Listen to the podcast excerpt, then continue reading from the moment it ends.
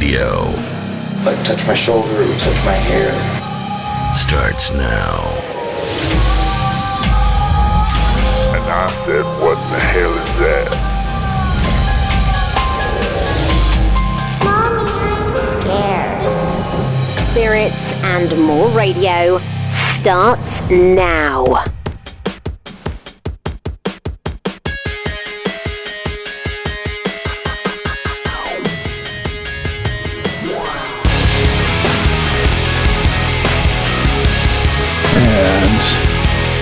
We are doing another show here of Spirits and More Radio. First one of 2018. Uh, we're here with JP Willie today, so uh, let's go ahead and do this show. Are you guys ready for this show? Let's do this show now.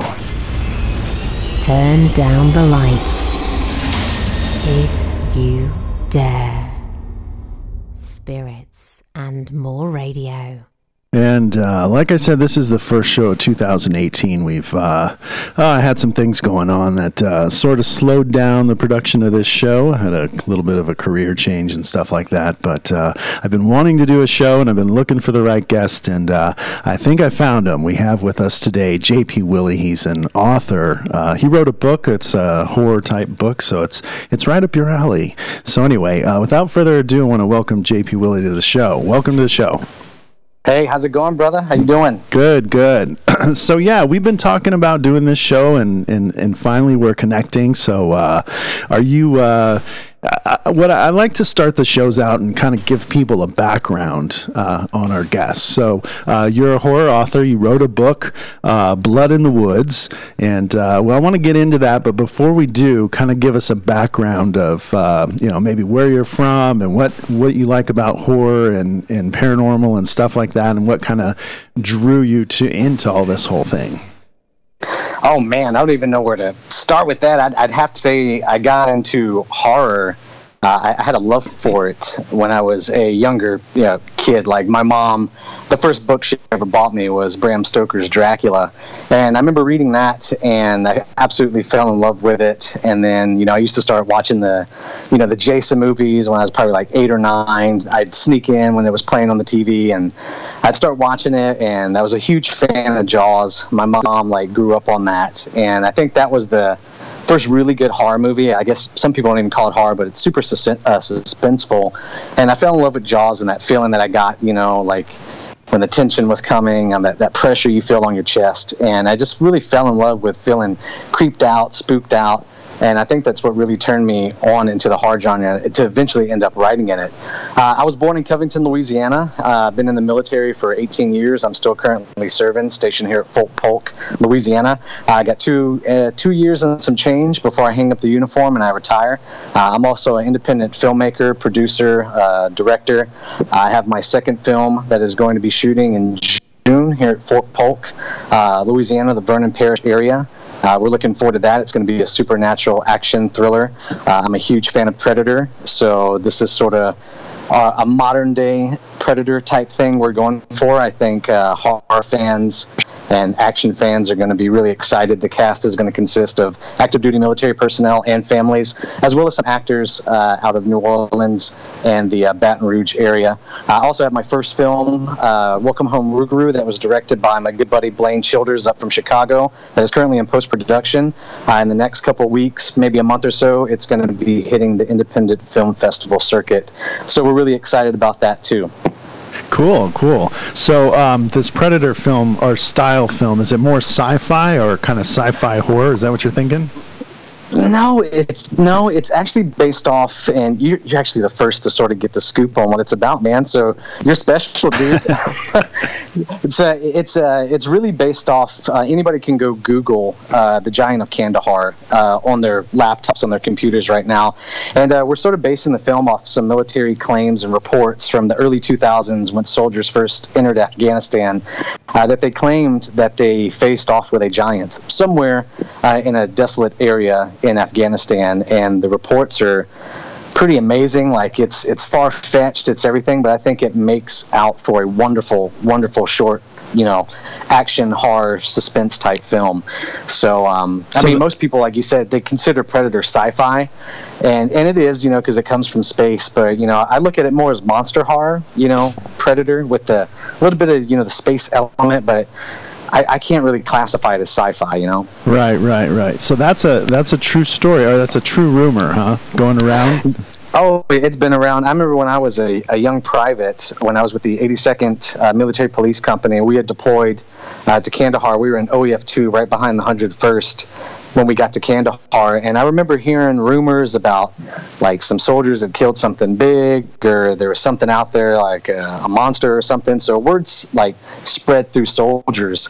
And uh, wasn't until a couple months ago, after I got done uh, wrapping up Welcome Home Rougarou in December, that uh, I started researching the uh, Giant of Kandahar, and because you know the new Predators, or you know the Predator is coming out sometime this year or next. That Shane Black, you know, he's doing again.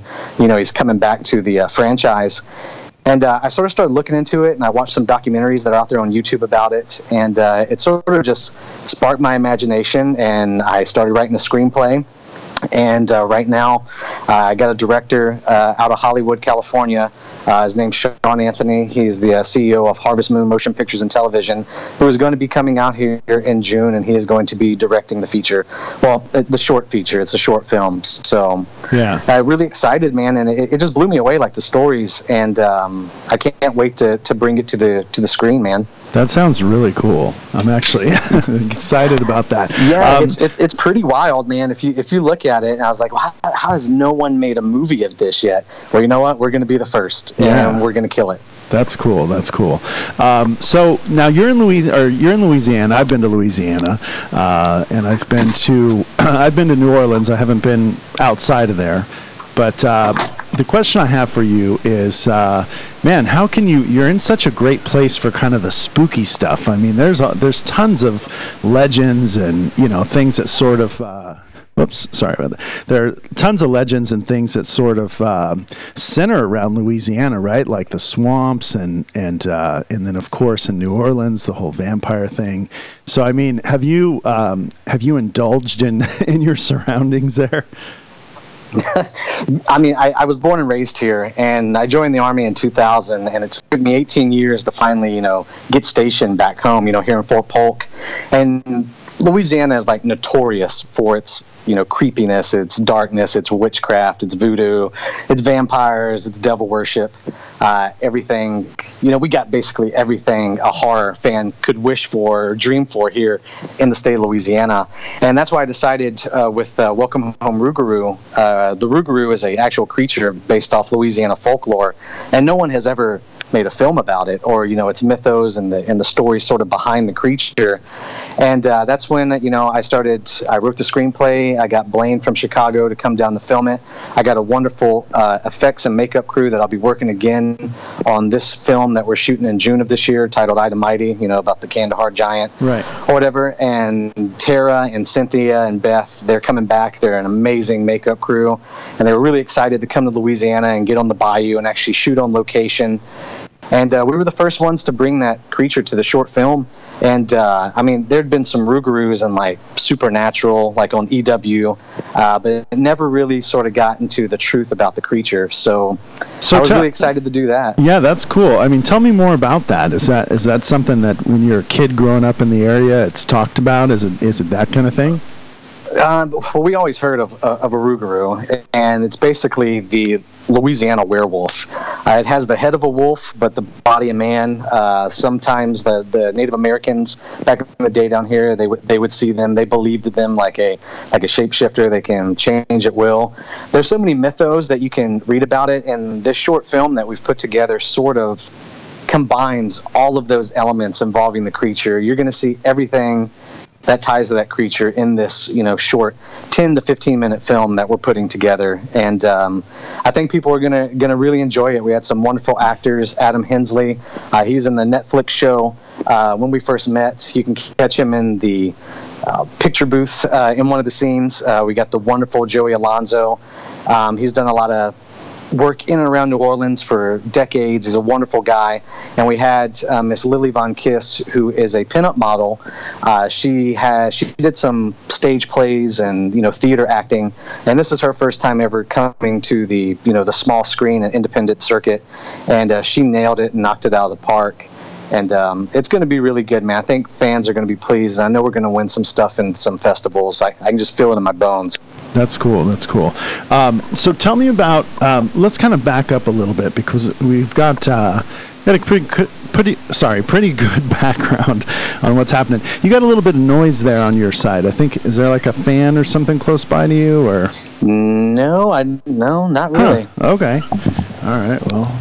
Maybe it's just my he- maybe I'm a heavy breather and I don't know it. no, it's kind of a it's a mechanical sound. It sounds like a blower, but that's okay. Anyway, um, I'll just fiddle with the wires here and see if something changes, but it's okay. Uh, anyway, so um, paranormal, man. I mean, you're you're obviously deep into telling, st- you know, storytelling, but. How about yourself? Have you ever experienced anything paranormal, or unusual voices, or seeing anything weird, or any anything like that happen to you ever? I'm actually after I finished writing my first novella, which is titled Hot Summer Savior. Um, I'm going into my second, you know, full novel, and it's going to be based off the um, real life events that happened to me, just much like Blood in the Woods is. But me and my wife, when we first got married, we lived in a apartment complex right on the Alabama Georgia line. I, I can't remember the name of the apartment complex. I think it was like Greenleaf. And this apartment, brother, was extremely, extremely haunted. Uh, it, it was so bad. I actually called my brother uh, up from Louisiana and my mother because they're huge paranormal horror fans. Like I told you, she got me into horror at a very young age. So they came up, and my brother uh, started, you know, recording us in our bedroom when we were sleeping at night. Um, and brother, we caught a shadow figure like pop up next to my wife. We had objects being thrown in our house. We Really? had. It was insane. I'll actually, when we're done with this interview, and I can hit you up on the Book of Faces, I'll send you the picture uh, that was snapped because at the time we didn't know the camera that we were using when it was in night vision mode. If any type of sudden movements would like trigger, it would automatically take a picture while uh, while recording. Wow, and um, that's cool. Yeah, yeah, it was pretty intense, man. And we caught it, and I think uh, that's I'm going to base my next novel sort of um, sort of off of those experiences that we had, and just give a good ghost story. Yeah, yeah. So, I mean, what's your take on that? I mean, obviously, if you, I, I've never seen something fly across the room in front of me, you know, but but if you've seen that on and on your camera or whatnot, I mean, what's your take? What do you think's going on? Uh, man, it's uh, it's good. It's good and evil, man. I, I believe that I do believe in ghosts and and spirits. And my wife, she used to not to until we moved into the, into that apartment complex. Uh, but my uncle, like I'm from the South, man. I'm from Louisiana, so I was, you know, raised in the Bible Belt, and I believe that, you know, spirits, the ones that are here, are never good. I don't think that they get stuck or they're in purgatory. I think some of the things we see and witness, even though it can start off innocent, I think it's it's never anything good. So that's just my personal belief. Even if it's coming across as a kid or a child or anything, it's not good, man. I see. yeah, I mean, there, you know, there's so many different ways to look at it, you know. So, um, for sure, I can see what you're saying on that. Uh, that's that's a popular thing too. You know, people say, "Oh, you think it's a little kid ghost, but uh, you know, it's it probably you know could be something totally different." You know, trying to Yeah, fool I you. mean, I mean, if, if you've ever read the Good Book, uh, it says once you pass, you you go and you and you will be judged and you move. And I think anything that's here um, that stays back, I think it's it's not good.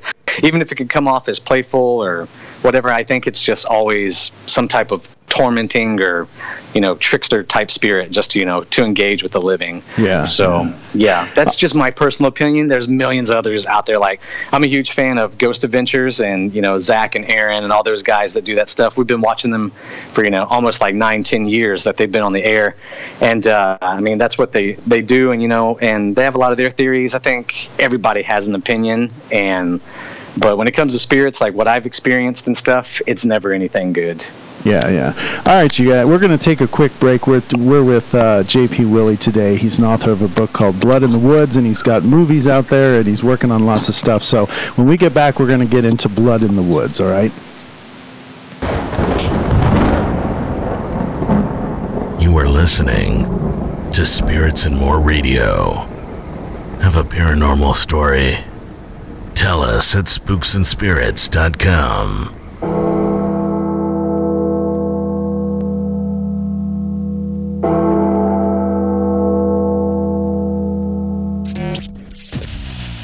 Spirits and more radio. Listen to it, or I'll come over there and put my boot all up in your ass.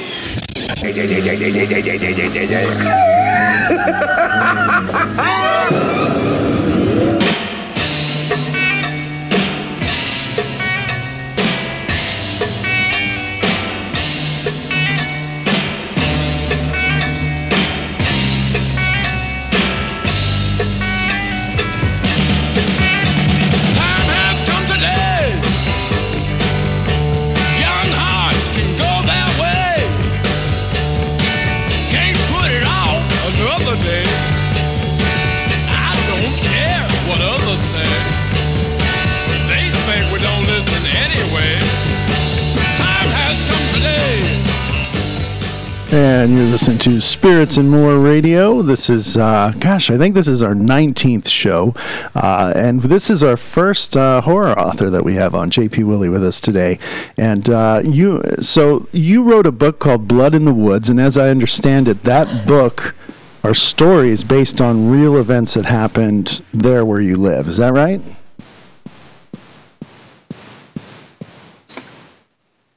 JP, you still with us? JP, you still with us? I sure am. okay, sorry about that. The music was confusing you. Just so our listeners understand, there's a little technical thing so our guest on the other end of the line can hear what's going on with the music. But if I don't stop it, you guys actually don't hear it on the show, but uh, JP was still hearing the music. So I was anyway. jamming. I was jamming out, man.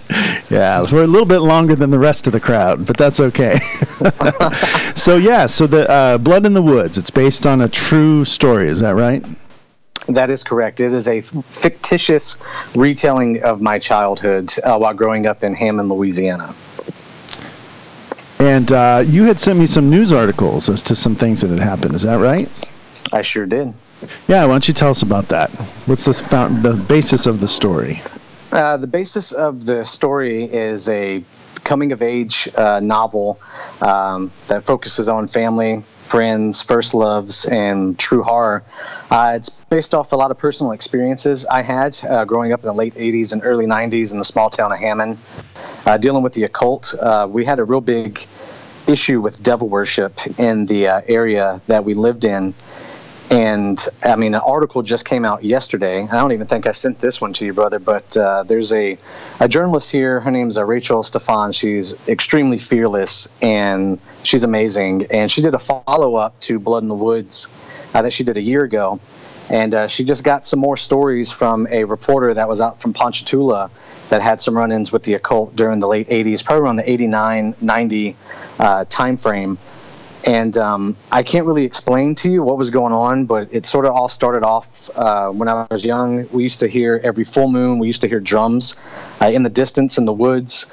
Uh, this went on for years, and as I got older, you know, my best friend Jack, uh, we used to just go riding down my street, and we would go into a patch of woods, and we'd, you know, push a couple clicks back, no telling how far we'd go.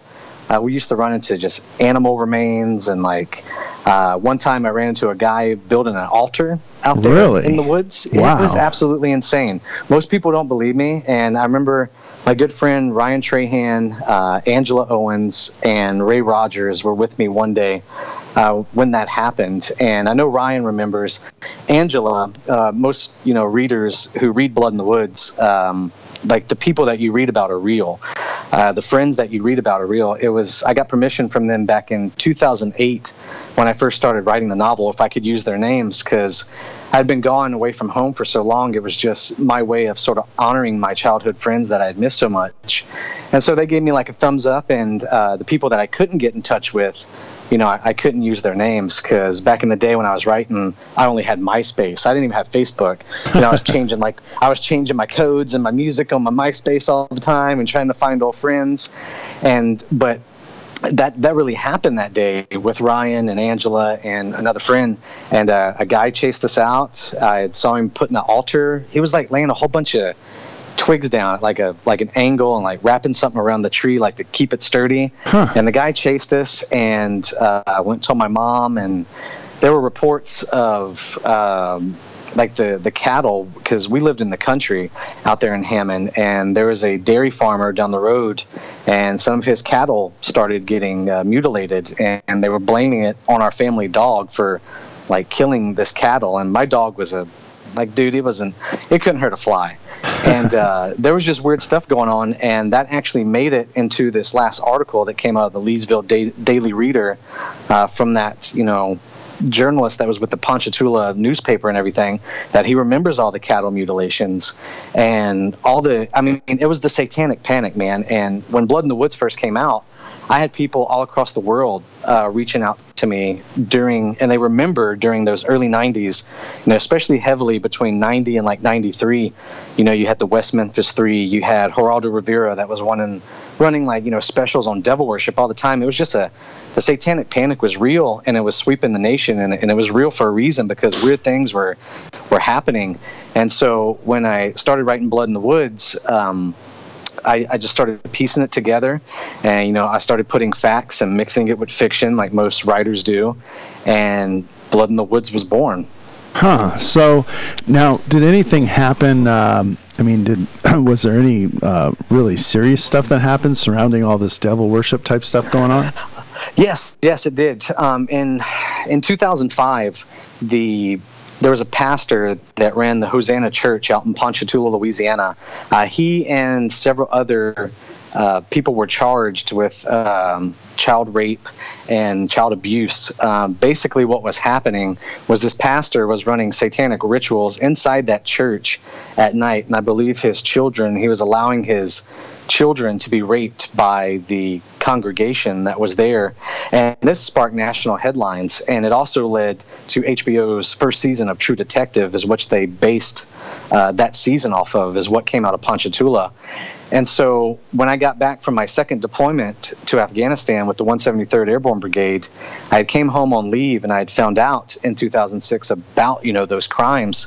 And that's the first time I think in my mind that I started thinking about my childhood and how terrifying it actually was. Like the things that I was witnessing as a kid and the stuff I was running into and I was seeing.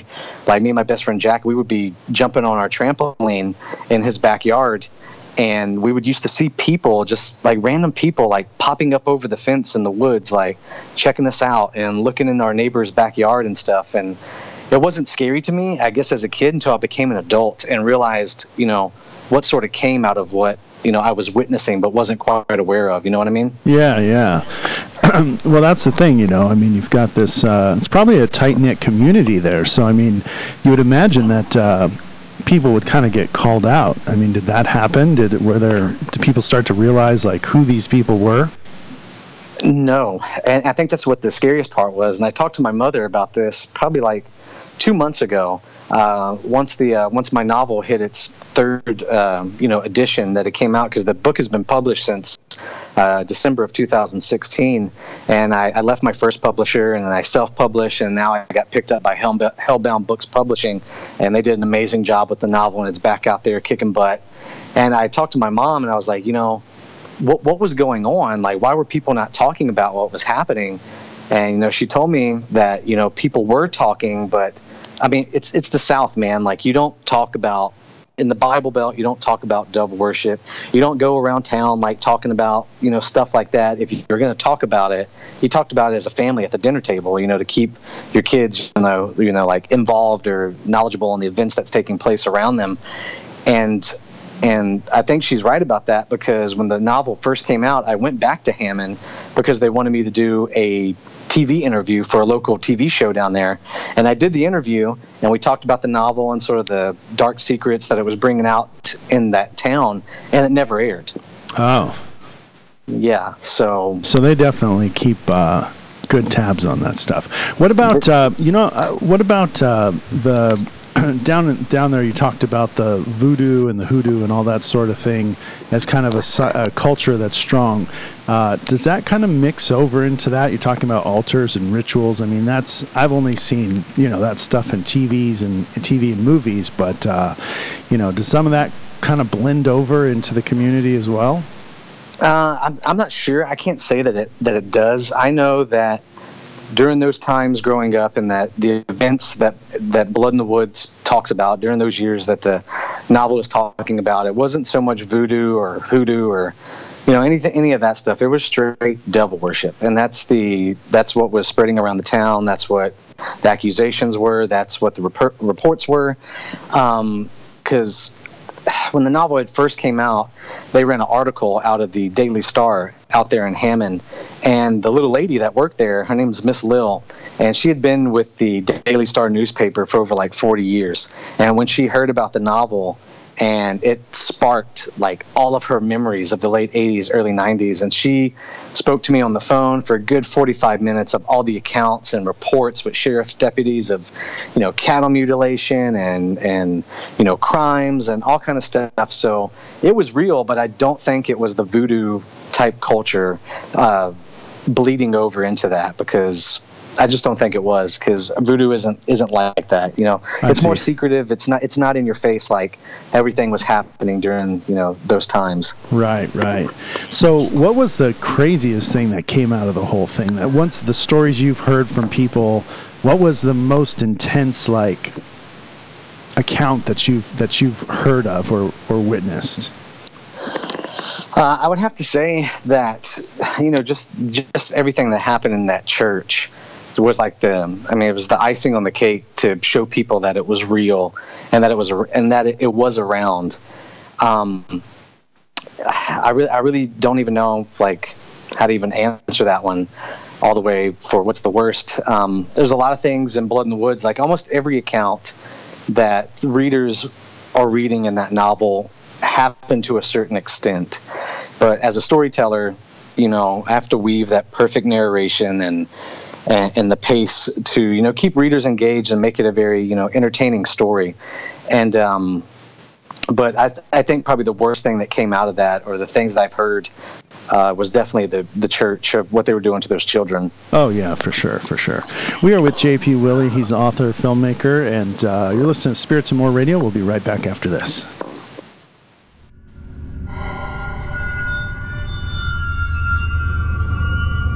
Spirits and More Radio. Follow us on Twitter, Facebook, and Instagram.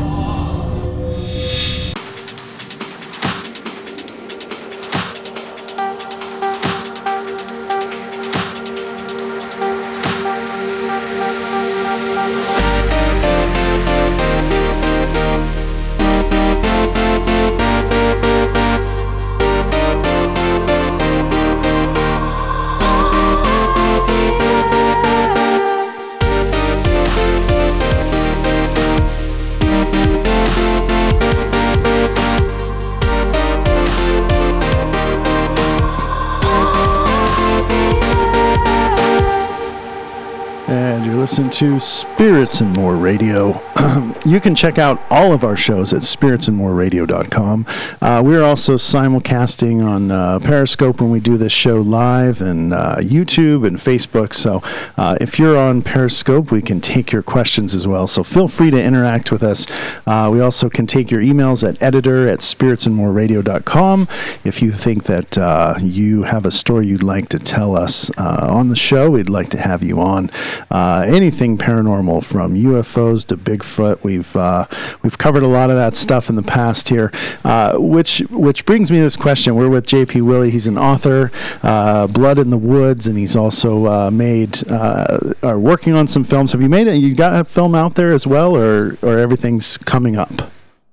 Everything is coming up. Okay. Welcome on Brew. I'm yeah, it's in post it's in post production, working on editing, music placement, finalizing audio, and uh, we shoot in June for I the Mighty. So Okay. nothing as of yet. I wish I could say yes. Yeah, yeah. Speaking of Bigfoot, what's your take on Bigfoot? Is he out there? Bigfoot. uh, the man, they no, no, no. With the, with everything that we have, uh, you know, you, you're, it's easier to catch a cold than catch Bigfoot. You ain't, there ain't no, there ain't no damn Bigfoot out there. So you don't believe in the evidence- all Bigfoot? the- no, I don't believe in Bigfoot. That I up north, you know, of Louisiana, we got Arkansas, and they had the Fouke monster uh, back in the day. And I have some family up in Shreveport that are sort of a little bit up towards like Vivian that are right there on the Arkansas line, and they could have swore back in the day that they used to hear the monster, which is like a Bigfoot, yelling and screaming.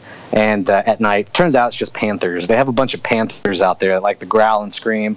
I just think with all the evidence, with the cameras, the technology we have, man, we would have caught Bigfoot by now. We would have caught his butt. Well, we, see, we would have caught something. See, that's the thing, though. Everybody who's into Bigfoot and has seen stuff. I was just listening this morning to a podcast. Uh, I think it's called The Confessions or Confessionals or something. And uh, man, this guy, he swears there's a Bigfoot in his yard. And uh, he says that. girlfriend. You know, the thing is, is that he's, he said that, uh, you know, everybody thinks Bigfoot is hard or that they're rare. But his take is that they're they're not. That they're all over the place, and uh, he's got at least one in his backyard. Uh, and this thing, Was he like feeding it Skittles or hanging out with it, playing no. Duty? Well, see, he had his his mom was kind of like rolling her eyes, and I guess then finally she heard the Bigfoot too, and uh, it's it's. Uh, Basically, what he was saying about this thing is that it's got a, a real deep voice. At first, he thought there was a, gu- a man in his house, a big guy in his house, uh, that was drunk because he was kind of mumbling, but his voice was so low it was sort of like vibrating the wall. And other people in the house kind of ran over, like, who's in the house? And they searched everywhere and they couldn't find anything. And then this guy heard that same sound again. But this Bigfoot, and this is where where the whole story kind of shifts, you know, because she said, I agree with you. You know, we've got technology out there that should catch this thing. And uh, but now what people are saying, obviously with all the technology, is that this Bigfoot thing must be supernatural. You know, because uh, somehow he knows when there's a camera there, so he doesn't go in the path of the camera. uh, but but what he does is this this guy's Bigfoot that he saw actually shrinks into a little creature he watched this thing actually shrink. He said as it was moving, it was like it was optically, you know, it wasn't like the thing was actually physically having to manipulate itself to get bigger. He was saying this this thing like just kept walking and got like 12 feet tall and uh, made this deep growling sound. So Cocaine is a hell of a drug. Whatever that guy's on you to get me some of it. right, Yeah, well, that is insane. A yeah. shrinking Bigfoot. We got a shrinking Bigfoot now. Oh, man, it, it shrinks. It's a good one. I'll I'll send you the link to it. You'll get a Oh, kick out of it. It was good. I will get a kick out of it. but yeah, I, I've never seen. But you know, there's other stories out there of uh, people who have. Uh, there was a family that went to this uh, particular camping, or it was like a hiking trail type thing, and um, they didn't even. They weren't like Bigfoot hunting or anything, but they apparently saw something that really scared them. That was a huge animal. Uh, that they took to be a Bigfoot, and they ran back to the start of the, the trail. There was like a gift shop, and they were real shaken up about the whole thing, you know. And um, and when they talked to, when they actually talked to uh, the people at the gift shop, they said, "Oh, you must have seen the Bigfoot." So they weren't the only ones that had seen something out there that you know kind of shook them to the core. Yeah, I mean, everybody's always seeing a Bigfoot. Show me the evidence. I mean, people, we talk about ghost. We got evidence of ghost. We got evidence of supernatural, you know, activity, paranormal activity. Show me the Bigfoot. Just stop running your mouth and show me some Bigfoot. Yeah, yeah. That- and then and then I'll believe you. You know, the biggest thing a Bigfoot is um, a skate monkey in the woods. That's about it. They Yeah. probably saw like an overgrown chipmunk and got startled. Well, that's you know that's the other thing too is uh, when you talk now you're in, you know you're in the military and everything.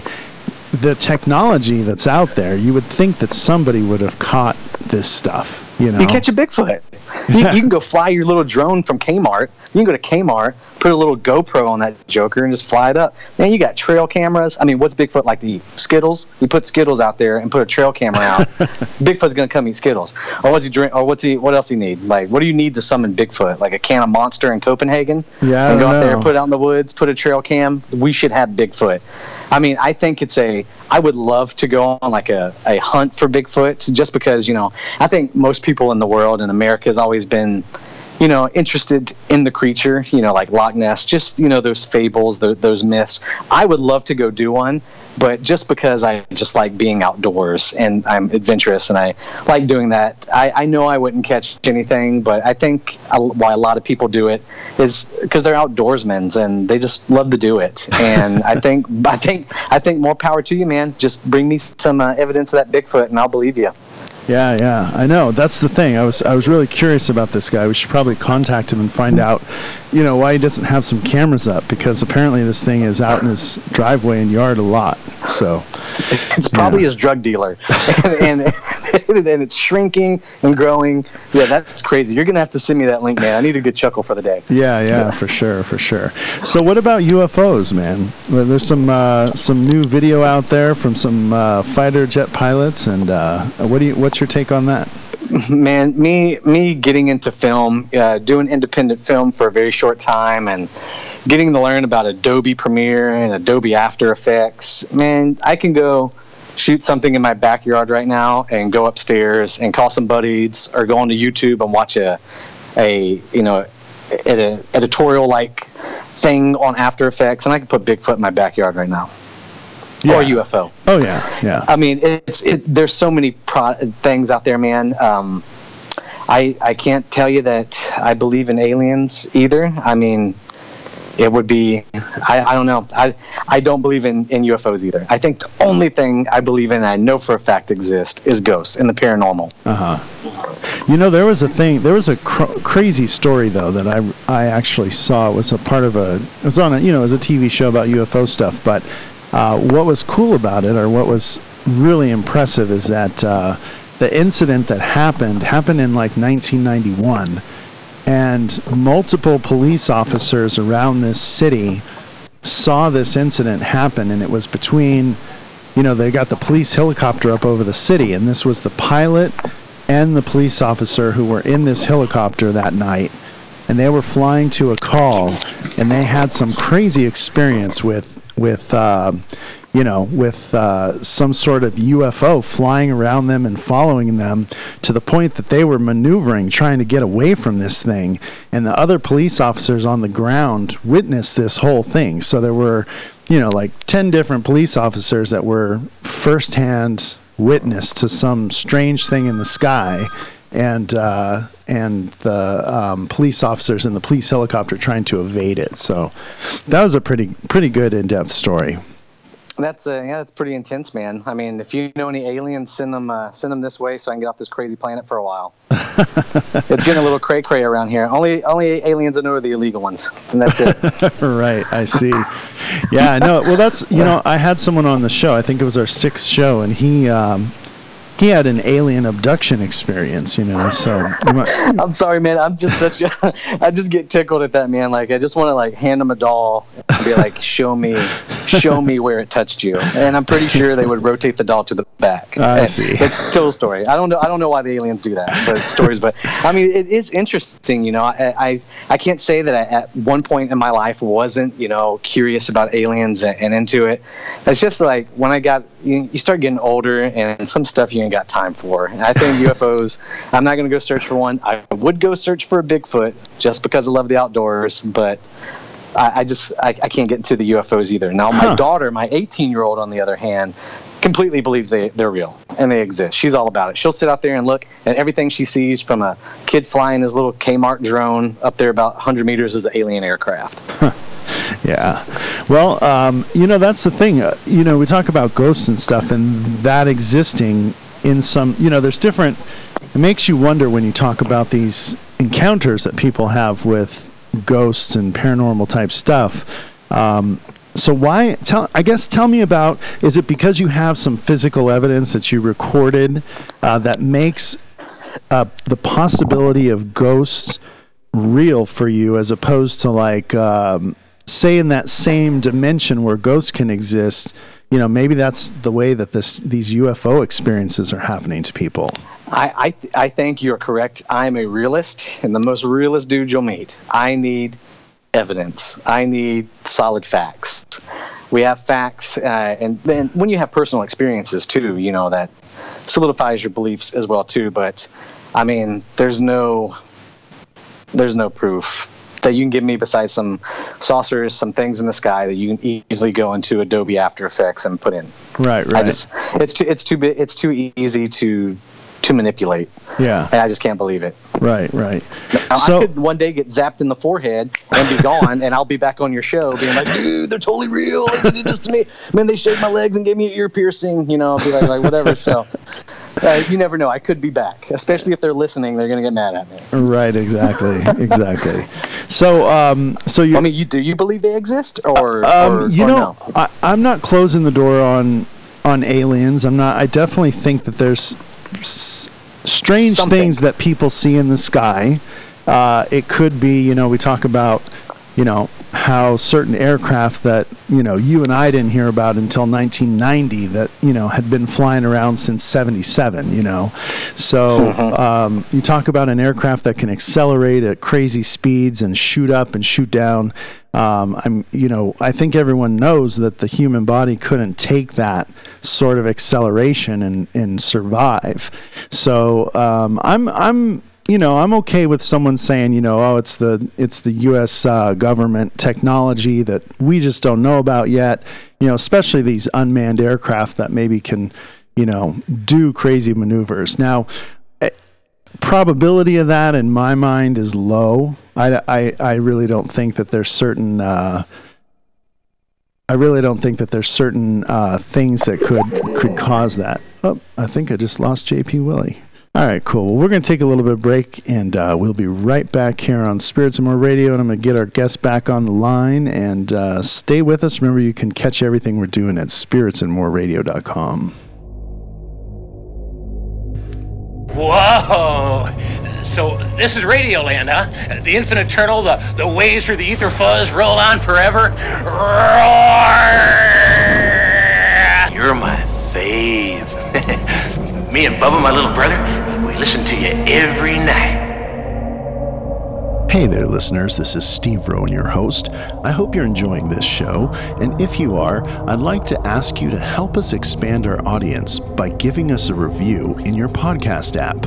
I would really appreciate it if you did that. And for doing so, I want to do something special for you. I want to offer you a free bonus hour of any one of our previous shows. So if you like the Alien show and you want to hear the second hour, or the Disneyland show, or the Ouija board show, just take a screenshot of your review and email that to me at editor at spiritsandmoreradio.com and I will email you right back with a link to the second hour of any show you'd like. Thank you for listening and please share us on your Facebook and retweet us. Now back to the show.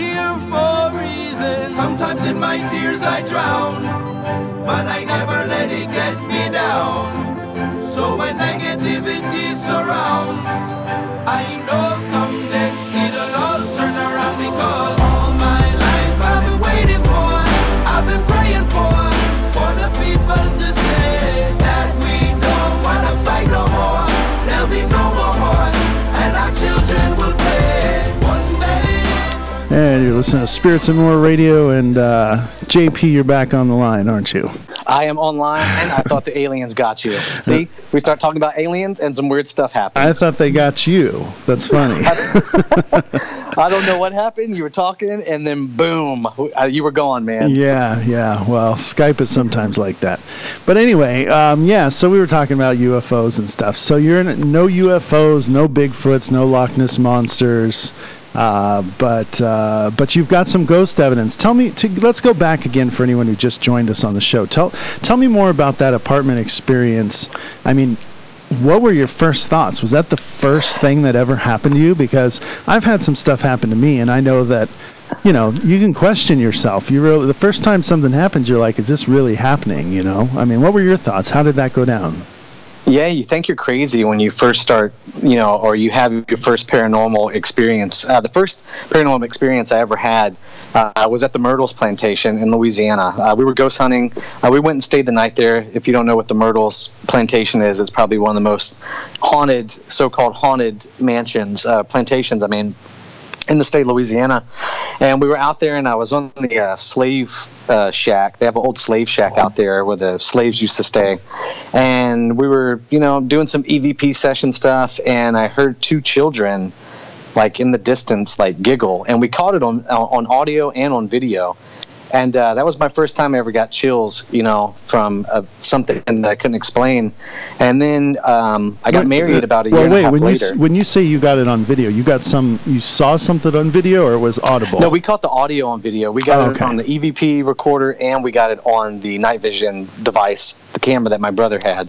I uh, see. you can you can hear it there. And uh, when about a year later, a year and a half later or so, maybe two, I, I got married to my wife, and that's when we moved into the apartment co- complex out there in Alabama, and. Um, we started off like it sort of just progressed over time. Like when we got into the home, uh, the first thing we started hearing was a bunch of knocks, and it always kept coming from our closet. And I had a, a Harley Davidson at the time, and it always would sound like my helmet was falling off the top of the closet onto the ground. And we would go in there, and nothing would be on the ground, but inside the closet, it had like just a really weird smell, man, like a like a sulfur egg type smell. And me being in the military, and I mean, I can't speak for all people in the military, but I'm extremely OCD and clean. So the smell would always bother me, and it wasn't there all the time. And we would slowly start hearing things in the bathroom, like falling down or knocks. It would sound like, you know, shampoo bottles falling, you know, off the shelves in the bathroom and inside the bathtub. And we'd go in there, and nothing would be, you know, in the tub. And we kept hearing knocks on the walls, and to the point that I got, you know, aggravated with it, that I called the apartment manager, complex manager, and they came and they sent the little guy out to go in our attic to make sure there was no little critters. And I went next door and I knocked on the neighbors because I'm not like a super super social person sometimes, and I'd never introduced myself. And the first time I did, I knocked on their door and they opened it, and I was like, "Hey, my name's Joe. Uh, do you guys hear booming and banging at, at night in your apartment?" They were like, "We were hearing booming and banging in your apartment before you guys moved in." So that was like that was my first like okay oh snap this something's going on here in the house. Because I believe that if you believe something is haunted or you're in or you're around a presence that you can feel and you're not sure of it if it's good or if it's bad which I think everything like I said before is is always bad I don't give it that power to scare me. Uh, like you know I faced some pretty bad people overseas and there's not much on this earth that I'm scared of so I know it was terrifying my wife because slowly after the bumps and bangs, uh, she started hearing whispering in her ear uh, at night. And I was a drill sergeant at the time, stationed. We were uh, working at Fort Benning, Georgia. And I would get up at like 3:30 in the morning and leave, and she would hear something whispering or hissing in her ear and she used to go to her mother's house that's out in Columbus, Georgia, and show up at 4:35 in the morning, wanting to stay there. And I kept telling her, I was like, "Look, even though I could feel something and knew something was going on, I always had to play the big hero, like, "Hey, honey, everything's okay, nothing's here." And um, then it just, man, it just slowly started escalating, and it started getting worse. To hearing our cabinet drawers opening and shifting around with the silverware, to footsteps, to our doors opening, to our bedroom door, like when we're sitting in there like with each other like the door would just sling open um, you hear footsteps in the hallway uh, and when my brother and them came up um, when he brought the camera like you can hear something whispering. There's like several loud, disembodied voices, and then you catch the shadow figure, which oddly pops up about ear level with my wife, like in the video. So it, soli- it solidifies her claims uh, that something was whispering in her ear because when you see this shadow creature pop up, and I'll shoot you a, a picture of it when we're done here, uh, it looks like just a small little shadow figure, probably about the height of a four to five year old child. Huh. So now, I mean, where were you coming from on this, man? I mean, were you like, we got to move or what? No, I wasn't. Uh, it no, I didn't want to move um, because, like I said, uh, it, it started doing. It started getting. It did start getting worse though, just with the. Uh, it kept moving objects in the house. Like my wife has one of those big, like hundred dollar, like toothbrushes that like vibrate and spin and like shoot magical rainbows out of it or whatever. And it's pretty yeah. heavy, and you gotta and you gotta charge it, you know, on a battery charger. And it used to get thrown across the room. Uh, things would get like misplaced in the home, like uh, keys to like my wife wore a mouth guard at night, and it used to just go missing randomly. Uh, I had a picture of my eight-year-old. Well, she was six at the time. My six-year-old daughter Renoa. That on our TV mantle, I would put it at the very edge of the mantle at night, and when we wake up in the morning, it was pushed back every morning that we woke up. So, and, and most people don't believe it, and my wife didn't believe it. She was a huge skeptic. Uh, I've always believed in it because, I mean, I'm Christian, uh, and like if you read, if you've ever read the Bible, it speaks about spirits and ghosts, and so I've always believed that they, you know, they do exist, but they're not here for a good reason. So, um, yeah, I mean, it, it, it was a crazy experience, man, and I absolutely. I, I wish I could go back and, and redo it again. I, I really could because it, it was very, it, it was scary, but uh, you were always entertained. I mean, it's a, if, if that makes sense. Um, my wife doesn't ever want to do it again, but I don't mind. Wow. You know, I mean, that's an interesting thing because most people want to relax and feel safe in their home. You know, and you're talking about something that's moving things around. Uh, you know, I mean, did it ever cross Brother, your it mind? Hissed, it hissed in my bedroom one night. Yeah, I mean- I, I, no BS, man. Sitting in there talking to my wife, we were joking. I think we were pay, playing Uno on the Xbox 360, and something in that room made a loud shush or a hissing sound to the point that I thought I was going crazy. And that I even looked under my bed thinking that there was like a cat or something in our house. I couldn't explain it. Like for me to not think I was going crazy, that we had just heard the same thing. I searched my whole house for like a window open that a cat could have like did a loud hiss through. And uh, you can't really explain it, man, until it happens to you. I mean, I guess maybe that's for everything, you know, paranormal or supernatural, from Bigfoot to UFOs to ghosts. I guess until it happens to you, then you you'll become a believer. Yeah, I mean that guy, that guy with the Bigfoot in his garage or, or in his front yard. I mean, he's probably the thinking midget- the the same midget thing Bigfoot? about you. Yeah, he's probably thinking this guy. You know, yeah, I know, but hey, man, I got proof. Show me your Bigfoot. I'll show you my ghost because I got it. right? I got on So audio and video, homie. Bring now, it. now, what? Where does the line? Where's the line drawn, man, on this thing being a spirit from the past or being like a demon? You ever worry about it being a demon? Uh, I think everything that that's here that hasn't that is here is some type of form of a of a negative spirit. Uh, I think people that it's just my personal opinion. Like it's just what I believe that um, I think that these things that are here can prey upon the living and uh, almost like tormentors like for people who lose children or a loved one or a spouse sometimes they'll communicate with these things and it talks back to them and I don't really think that's real closure. You know, I think that's more damaging to the family than than anything. You think you're, you know, speaking or communicating with a, a loved one that is, hasn't passed, but I, I don't really think you are. I think it's uh, I think it's torment. It's part of a tormentor Wow. uh, to do that to someone. That's just my personal opinion. Some people believe you are communicating. Um, just my personal opinion as, as a as me Yeah, that yeah. Uh, I think that I think that's just I, I don't think that's a good thing. Yeah. I don't think I could ever move on. Like if I lost someone and it was continuing to speak to me, I think that would keep, you know, my heart from from healing. You know what I mean? If you Yeah. still heard the voice, so I think that's a form of you know terrorizing a family instead of really giving them peace. Interesting. That's a really interesting point of view for sure. Um, hey, tell us. So, tell everyone out there who's listening to this show where can they find the book? Where's the movie going to be? Where can they find out more about you? Uh, anybody that's listening, you can check me out on IMDb to find out everything going on with any of the independent films that I'm doing. Hopefully, my goal one day is to become a well established and respected producer, filmmaker, uh, director, so on and so forth. But you, you can check out my IMDb. Uh, for Blood in the Woods, you can go to Amazon.com, Barnes and Nobles. Uh, it should be in select uh, local bookstores. If it's not your bookstore, just go there, request it. They can most likely get it for you. Um, and hit me up on Facebook, on Instagram, JP Willie Official. I'm on Twitter. Anytime, any place, I'm always here. Is there a website, a specific web address? I do, and I do have a, a website up there, uh, officialjpwillie.com.